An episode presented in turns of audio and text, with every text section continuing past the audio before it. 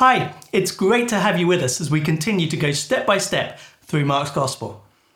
They laid their traps like experts. A couple of questions that were loaded and potentially lethal. How would Jesus fare? Could he come through unscathed? Or was this the end?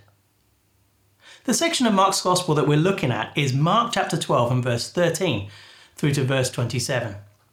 If you don't have your own Bible or a copy of Mark's Gospel, there's a link to an online Bible in the video description where you can read the passage for yourself. Now, the spider tailed viper is skillful at laying traps. The snake curls up, using its camouflage to stay hidden. It then wiggles its tail, which looks a bit like a spider, so that the birds can clearly see it. When a bird comes over, thinking that it will have an easy meal, the viper strikes.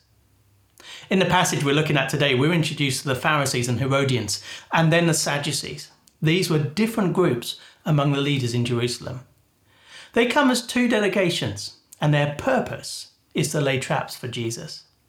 They dangle the bait in the form of two questions and get ready to strike, to bring him down. The first trap is laid by the Pharisees and Herodians. It begins with a bitter flattery, maybe trying to soften Jesus up. In verse 14, Mark tells us They came to him and said, Teacher, we know that you are a man of integrity. You aren't swayed by others because you pay no attention to who they are, but you teach the way of God in accordance with the truth. But then comes the question Is it right to pay the imperial tax to Caesar or not?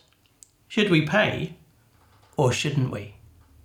Now, this was a clever question Jerusalem was under Roman occupation. Caesar was an unwanted ruler, and the tax was a constant reminder of this painful position.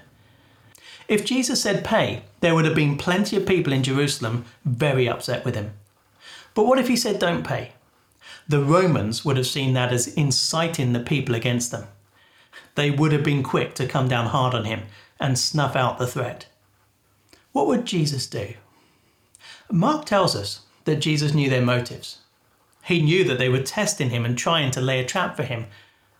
He doesn't fall for it. Instead, he is able to give an answer that offends no one, but challenges everyone. Taking a Roman coin, the currency in Jerusalem, he asked the Pharisees whose picture is on it. It's Caesar's, they reply. Next comes the punchline. Mark tells us in verse 17. Then Jesus said to them, Give back to Caesar what is Caesar's, and to God what is God's.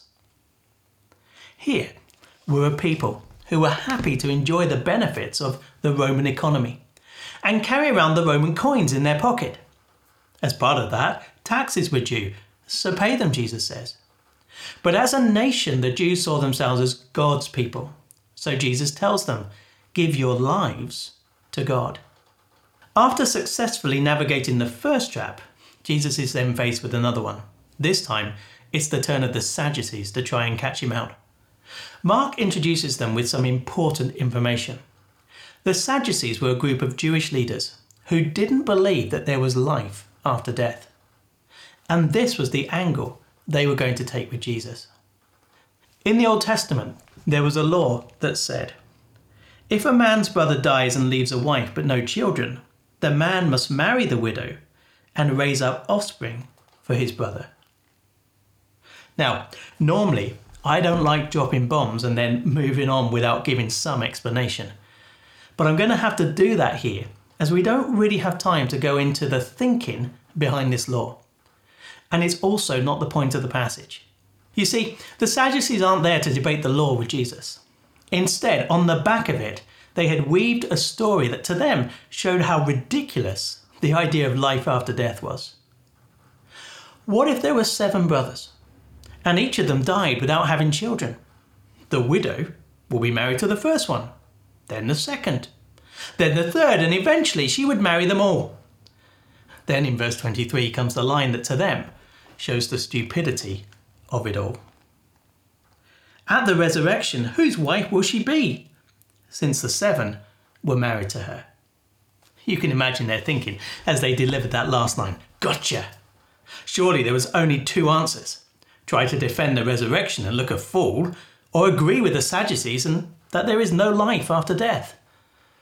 But they hadn't really taken account of who Jesus is. Jesus sees their story for what it was a straw man, a fake argument that proves nothing. He then digs into their doubt and uncovers their mistakes. What were they? Mistake number one was thinking that you remain married after you die. In verse 25, Jesus says, When the dead rise, they will neither marry nor be given in marriage. They will be like the angels in heaven. Then, mistake number two they didn't understand or accept the power of God to do incredible things. In verses 26 and 27, Jesus tells them, Now, about the dead rising, have you not read in the book of Moses, in the account of the burning bush, how God said to him, I am the God of Abraham, the God of Isaac, and the God of Jacob? He is not the God of the dead, but of the living. You are badly mistaken. I don't know about you. I find Jesus impressive here. If you've ever been in a debate with someone, you know how easy it is to be tied in knots. A question is fired that you aren't ready for. Words can be twisted. Here, the religious leaders don't hold back and fire their best shots. Jesus doesn't miss a beat and simply bats them back again. Which one strikes you as the one who knows what they're talking about?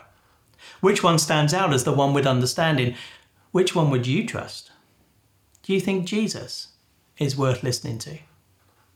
That's it for this time. Join us in the next episode when we're going to look at another question that Jesus is asked. It's not a trap this time, instead, it's a vital question that gets to the heart of what a life with Jesus should be all about. If you want to know when that comes out, do like our Facebook page or subscribe to the YouTube channel or on Spotify or Apple Podcasts. Hopefully, see you next time.